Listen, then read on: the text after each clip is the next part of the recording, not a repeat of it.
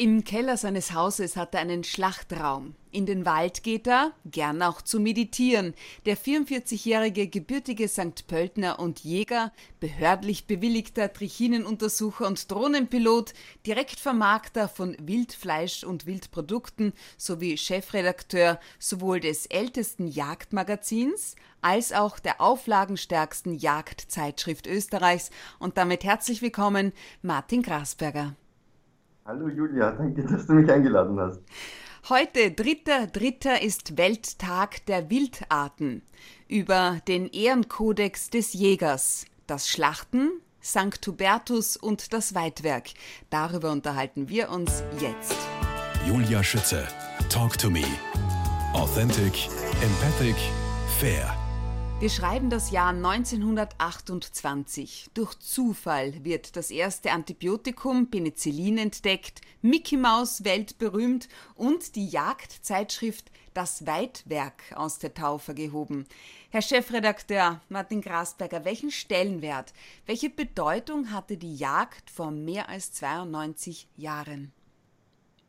Ich glaube, dass der, der Stellenwert der Jagd äh, damals in der Zwischenkriegszeit ein äh, sehr hoher war. Natürlich hat man damals äh, nicht so das Nahrungsangebot gehabt, wie es heute ist. Heute steht man vor vollen Regalen und äh, vor vollen Tellern. Das war damals nicht der Fall und natürlich ging es da einfach ums Überleben auch. Viele Menschen gingen dann auch der Wilderei nach, weil sie einfach Nahrung brauchten.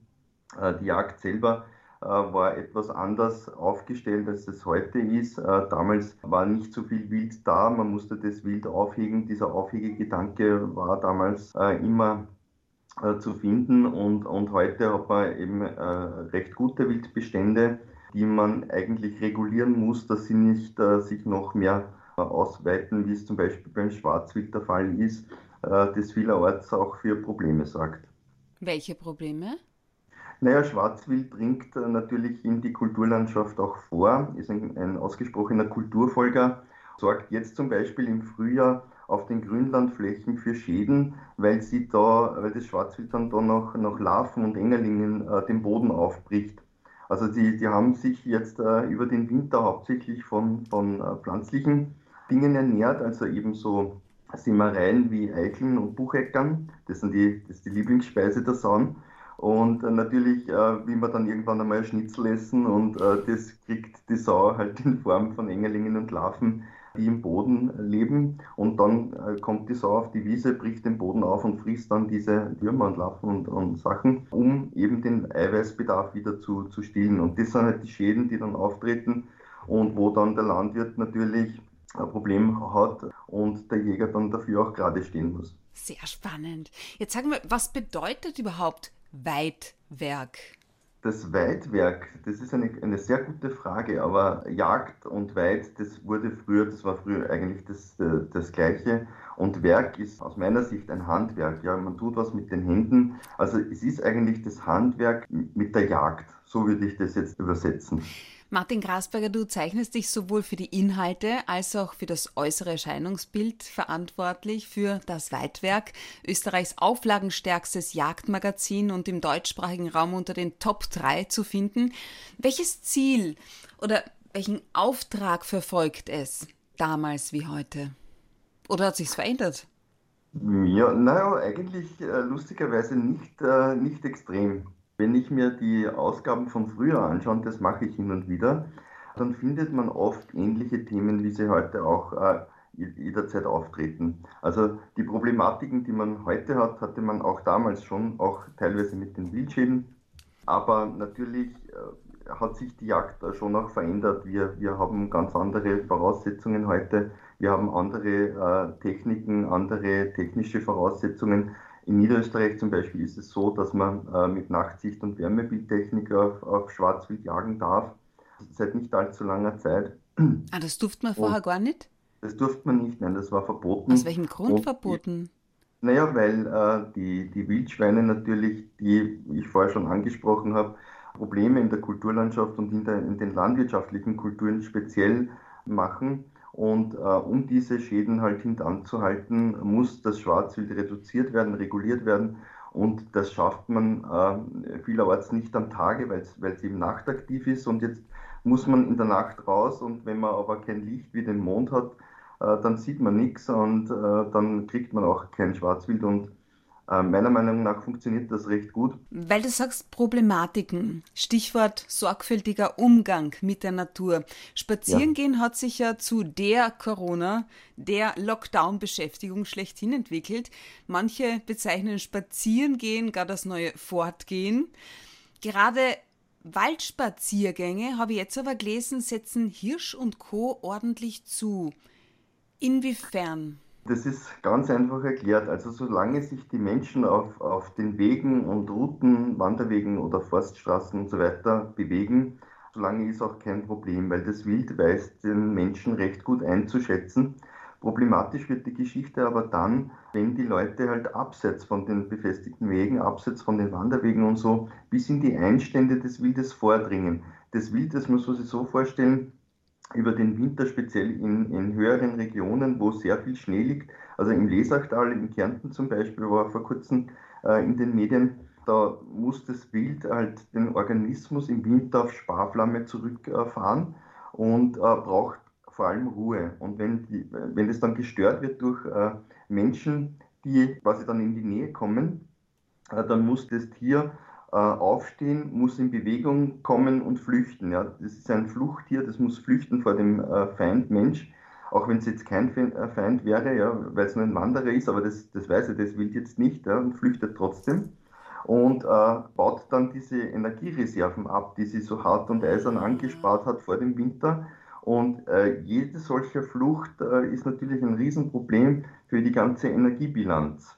Es kann sogar so weit führen, äh, dass das Stück oder das Wildtier dann verendet, weil eben, äh, weil es eben das nicht mehr schafft, ja, weil es so abgekommen ist, so abgemagert wird, weil die Nahrungs, das Nahrungsangebot ist ja auch enden wollend im Winter, speziell wenn man jetzt zwei Meter Schnee hat, also wo soll das äh, Wild dann irgendwo Nahrung bekommen in, in freier Wildbahn, außer natürlich vom Jäger, der das, der das dann füttert, ja, also dort spielt meiner Meinung nach die, die Jagd auch eine sehr, sehr wichtige Rolle. Das Wild auch über den äh, Winter zu bringen, das hat meiner Meinung nach eine, einen Tierschutzaspekt auch, das Ganze. Also schön auf den Wegen bleiben, um den Tieren, genau. um den Wildtieren nicht die Energie zu rauben, die sie ja, brauchen. Das, das, ist, äh, das ist zum Beispiel ein, ein, guter, ein guter Ansatz, dass man sich halt als Besucher des Waldes auch wie ein Besucher verhält auf mhm. den Wegen bleibt, den Müll auch wieder mit nach Hause nimmt und jetzt nicht äh, zu den Fütterungen äh, geht.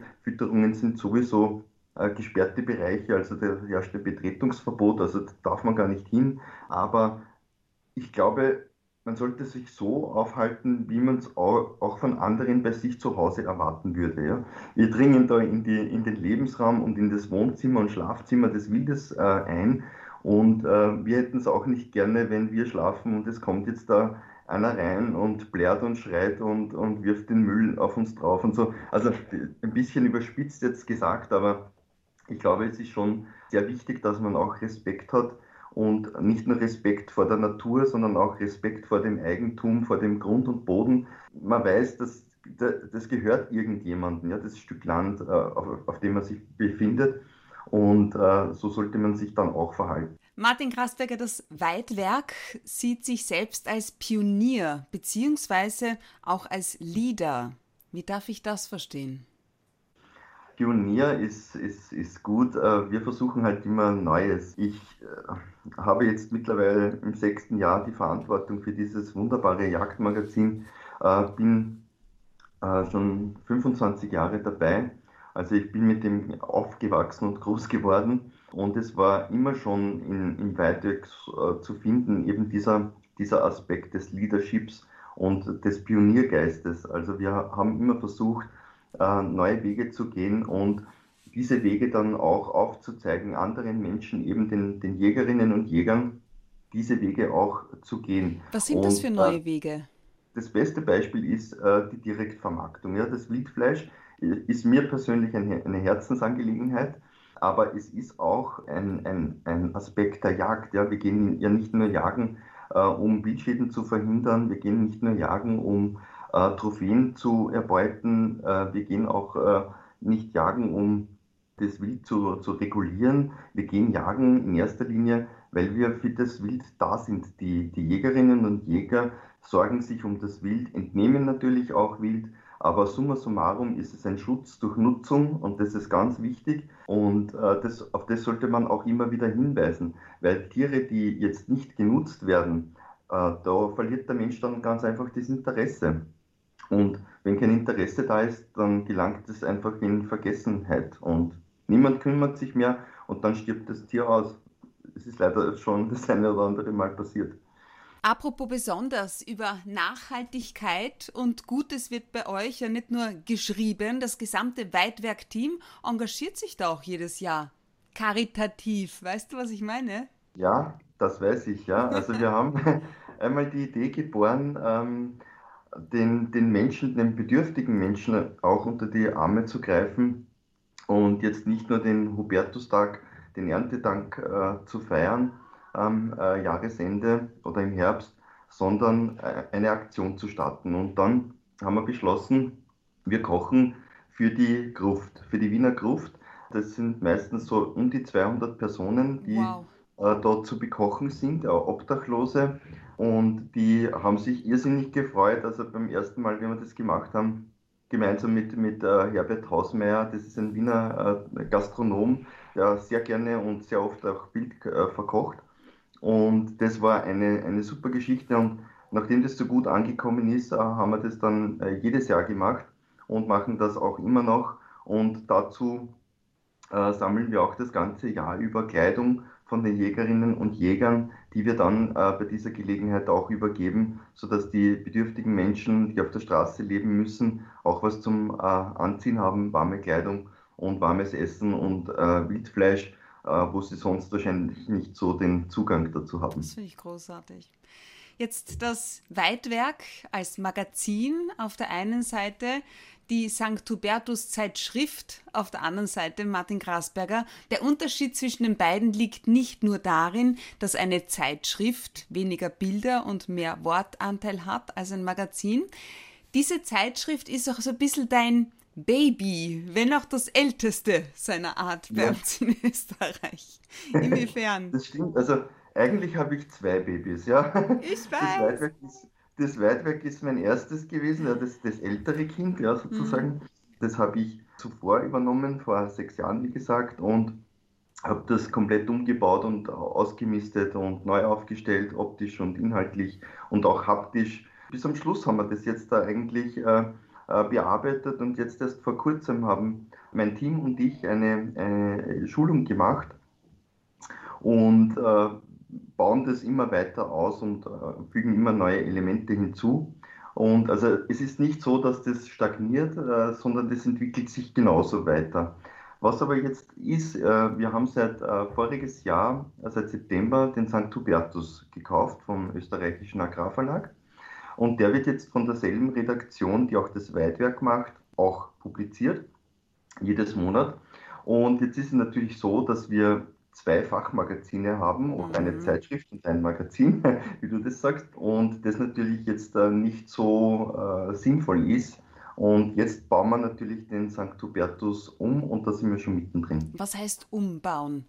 Wir, wir machen ein, ein Publikumsmagazin draus, also kein Fachmagazin, äh, das für die Jäger, nur ausschließlich für die Jäger geeignet ist, sondern wir wollen die Anliegen der Jagd endlich einmal nach außen tragen, die Jäger, die Jäger schmoren schon seit einiger Zeit im eigenen Sud und wir wollen, wir wollen einfach einmal äh, das zeigen, was die Jagd kann und in die nicht jagende Bevölkerung gehen, weil das ist eigentlich das Wichtigste. Wir Jäger wissen ja eh, was wir tun, aber die anderen sollten es auch wissen. Und äh, deswegen wollen wir ein Magazin schaffen, das für Naturnutzer, für Outdoor-Enthusiasten, für Freizeitsportler, Bergsportler, was auch immer geeignet ist wo wir die Kreisläufe der Natur auch herzeigen, äh, mit, mit großen Bildern und mit tollen Artikeln und auch äh, Interviews mit, mit Persönlichkeiten, die man kennt. Also da wird ein buntes Potpourri geschaffen äh, und damit wollen wir dann eben in die nicht jagende Bevölkerung hineingehen und äh, schauen, wie das dann ankommt. Und ich hoffe, dass die Jagd am Ende des Tages äh, wieder salonfähig ist und dass der Jäger und die Jägerin äh, auch mit Stolz den grünen Rock äh, wieder tragen können, so wie es schon einmal war. Das klingt total interessant. Ich finde, das ruft ja auch geradezu nach einem Podcast. Ja, wir, wir machen auch einen. surprise, surprise. Das heißt, voll am Puls der Zeit, wahrscheinlich mit Digitalisierung. Apps ja. wird es dann wahrscheinlich auch geben, kann ich mir gut vorstellen. Ne? Schon seit längster Zeit. Also das, das hast du vorher mit Pioniergeist angesprochen. Ja. ja? Wir, wir waren äh, die Ersten, die eine Homepage hatten. Das war im 96er Jahr. Wir waren die Ersten, die eine App hatten und wir haben sie auch immer noch. Ja, sehr viele Seifenblasen zerplatzt. Äh, viele Apps gibt es ja schon nicht mehr. Unsere hat durchgeatmet und äh, ist durchgetaucht und äh, es gibt es jetzt noch und wir werden sie in den nächsten Monaten sogar auf neue Beine stellen. Also wir arbeiten gerade an einer neuen Lösung, die etwas spannender wird und mit mehr Features ausgestattet und die wird gelauncht in den nächsten äh, zwei Monaten. Apropos spannend und im Hintergrund höre ich es ja auch so ein bisschen, weil ich vorher gesagt habe, ja, ich weiß, du hast ja nicht nur ein Baby. Eigentlich habe ich ein ganz ein anderes zweites gemeint, nämlich äh, dein neues Baby, dein menschliches. Herzlichen Glückwunsch. Ja. da zum Hintergrund hat man so ein bisschen gehört. Du bist vor einem guten Jahr zum dritten Mal Vater geworden. Deine Tochter Marie-Louise muss jetzt 15, glaube ich, sein mittlerweile. Genau. Genau, dein Sohn Moritz 14. Jetzt, worin ja. liegt vom Erleben als Vater her zwischen den Großen und dem Kleinen, dem Felix, ein Unterschied, zumal ja auch du 15 Jahre lang gereift bist. ja, es ist tatsächlich ein Unterschied. Äh, man mag es nicht für möglich halten, obwohl es eigentlich, also der Geburtstag per se ist ja was Wunderbares und ich äh, äh, kann jeden verstehen, der da sehr gerne dabei sein möchte. Ich war auch bei jeder Geburt dabei und für mich war es jedes Mal ein einzigartiges Erlebnis und mir rennt jetzt wieder kalt auf, wenn ich dran denke. Ja, es ist so unglaublich, wenn ein menschliches Wesen auf die Welt kommt uh, und man das quasi als erster hält. Also ich habe das, die Nabelschnur durchgeschnitten bei allen. Ich habe sie auch immer als erstes in die Hand bekommen und da äh, schwillt natürlich die Brust des stolzen Vaters noch mehr an. Und ja, aber ich muss ganz ehrlich sagen, jetzt äh, 15 Jahre später oder 14 Jahre später ist es doch etwas anderes, weil man gereift ist, man, man hat da mehr erlebt und, und äh, kommt noch intensiver in, dieses, in diese Geburt hinein, habe ich den Eindruck. Und auch diese, diese Entwicklung eines Babys ist auch völlig etwas anderes. Da muss ich jetzt sagen, Corona hat mir da äh, schon auch geholfen, weil äh, wir haben jetzt Homeoffice zum Teil und äh, dadurch sehe ich meinen kleinen Sohn öfters und, das ist, und du hörst ihn auch öfters, so wie wir ja, genau. ja. Mittlerweile läuft er schon und draußen, draußen ja. schreit er. Er will auch immer ins Büro zu mir. Also es ist, wenn ich zu Hause bin, da klopft er dann an oder irgendwas. Also er ist, er ist sehr äh, Papa fixiert, Gott sei Dank. Das gefällt mir auch sehr gut. Du sag mal, ihr habt ja euren Kleinen so quasi während des Corona-Lockdowns. Ja, das bekommen. war ein Lockdown-Baby, ja. Hat es irgendwelche war irgendwie was, wo du sagst, ja, das war jetzt typisch, das gibt es nur während eines Lockdowns? Ja, naja, dass niemand hinein darf zum Beispiel. Also mhm. äh, bei der Geburt durfte ich dabei sein beim Geburtsakt selbst, aber ich durfte dann nicht mehr in die Station. Also ich war dann, äh, bis äh, meine Lebensgefährtin dann vom, vom, Spital entlassen wurde, eigentlich nicht mehr dort. Also okay. nur der Geburtsakt selber und dann ja beim Abholen wieder. Also das war schon, äh, das war schon blöd, aber umso größer war dann die Freude, wie sie nach Hause gekommen sind. Und du hast voller Corona-Baby. Wahnsinn! Ja, genau. Apropos Corona und Digitalisierung, zumal ja deine beiden Großen ja noch in die Schule gehen, wieder. Welche Veränderungen hast du da diesbezüglich beobachtet? Du meinst äh, mit der Schule oder mit. Ja, mit... generell. Was fällt dir dazu ein? Naja, ähm, ich habe den Eindruck, dass Corona also nicht nur Schlechtes gebracht hat, also nicht nur wirtschaftlichen äh, Einfluss gehabt hat, einen negativen, sondern auch äh, ein paar positive Dinge zutage gefördert hat. Das zum Beispiel, die Beziehung zu meinem Kind ist durchaus etwas äh, sehr, sehr Positives, äh, was Corona gebracht hat. Was mir ein bisschen Sorge bereitet, ist die Entwicklung, die die Menschen jetzt untereinander nehmen. Der Mensch ist ein soziales Wesen. Der Mensch will äh, Körperkontakt, das ist einfach so. Und äh, der findet jetzt de facto überhaupt nicht mehr statt. außer in den eigenen vier Wänden äh, mit den Kindern und dem äh, Lebensgefährten. Aber sonst, es gibt keine Freundschaftsküsse mehr, nichts mehr, äh, keine Umarmungen. Äh, all diese Dinge fehlen jetzt. Und ich merke es auch immer wieder, wenn man zum Beispiel in der U-Bahn ist, ja, dann man kommt einem Menschen zu nahe, wobei er nahe jetzt eine Meter Distanz ist, ja, dann macht er einen Schritt zurück. Ja. Das hat es früher nicht gegeben und äh, das ist irgendwie, das ist irgendwie schon tra eine traurige äh, Geschichte und ich hoffe, dass sich das auch wieder gibt, äh, weil das einfach einen, einen sehr äh, nachhaltig negativen Einfluss auf den Menschen hat. Apropos aufeinander zukommen, zugehen, wie bist denn du überhaupt vor mittlerweile 24 Jahren zum Weitwerk gekommen? Äh, mit 20, das war eigentlich auch meine, meine, erste, meine erste richtige Anstellung. Äh, ich habe zuvor natürlich äh, kleinere Anstellungen gehabt, so monatsweise äh, für Realpraktika. Und, ähm, Wo, schon dort beim Weitwerk oder wie? Nein, nicht beim Weitwerk, ah. woanders. Also bei der Bauernkammer zum Beispiel oder in Forstbetrieben, nachdem ja. ich eine forstliche Ausbildung genossen habe. Aber das Weitwerk war meine erste richtige Anstellung und da hat damals, ja, war im Kurier eine Anzeige, Redaktion Weitwerk sucht neuen Mitarbeiter und ich habe mich beworben und bin dann aus 100 Bewerbern ausgewählt worden. Das war für mich eine Riesenfreude, kannst du dir vorstellen. Wow. Und ich glaube, es hat niemand bereut, weil ich war immer mit Herzblut und mit größtem Engagement bei der Sache und wir haben beim Weitwerk auch schon äh, Dinge realisieren können, die man so nicht geglaubt hätte. Also wir haben steigende Abozahlen. Das ist etwas, was in der heutigen Zeit, wo es den Printmedien ja nicht so gut geht, äh, ja durchaus äh, bemerkenswert ist. Und ähm, auch andere Dinge. Also wir versuchen ja die Menschen nicht nur zu informieren, sondern auch zu unterhalten und äh, so äh, die Wege vorzugeben, die sie gehen können. Ja, nicht müssen, aber können, wo wir der Meinung sind, das ist jetzt äh, ideal und das passt gut, wie die Regionalität, die Direktvermarktung, die äh, Wertschöpfung und so weiter, äh, dass die Menschen eben da ein bisschen sensibilisiert werden. Und das ist äh, mir persönlich ein großes Herzensanliegen, die Menschen teilweise zu sensibilisieren. Ich sage jetzt nicht wach zu rütteln, ja, weil teilweise sehr viel verloren gegangen ist die letzten Jahre. Niemand äh, hat äh, mehr einen Zugang zur Natur oder zu den Kreisläufen der Natur. Was denkst du, aus welchem Grund ist das so? Weil äh, wir in einer Konsumgesellschaft leben und äh, alles angeboten wird, was das Herz begehrt. Wenn wir etwas äh, wollen, dann gehen wir ins Geschäft und kaufen es dort. Ja, wir kaufen dort das äh, feinsäuberlich verpackte Schnitzel und kochen das dann ohne äh, zu überlegen. Und niemand denkt auch nur im entferntesten daran, dass das einmal ein Tier war, das geatmet hat und das sogar einen eigenen Charakter gehabt hat. Und das, das will ich den, den, den Leuten wieder ins Bewusstsein rufen, dass das eben wichtig ist, dass es Tiere sind, die wir essen und dass man sich äh, auch mit einem gewissen Respekt äh, dem gegenüber auch äh, verhalten soll. Wie bist du überhaupt zur Jagd und zum Journalismus gekommen? Du wolltest doch als Kind Zuckerbäcker oder Pfarrer werden. Ja, äh, das stimmt, ja.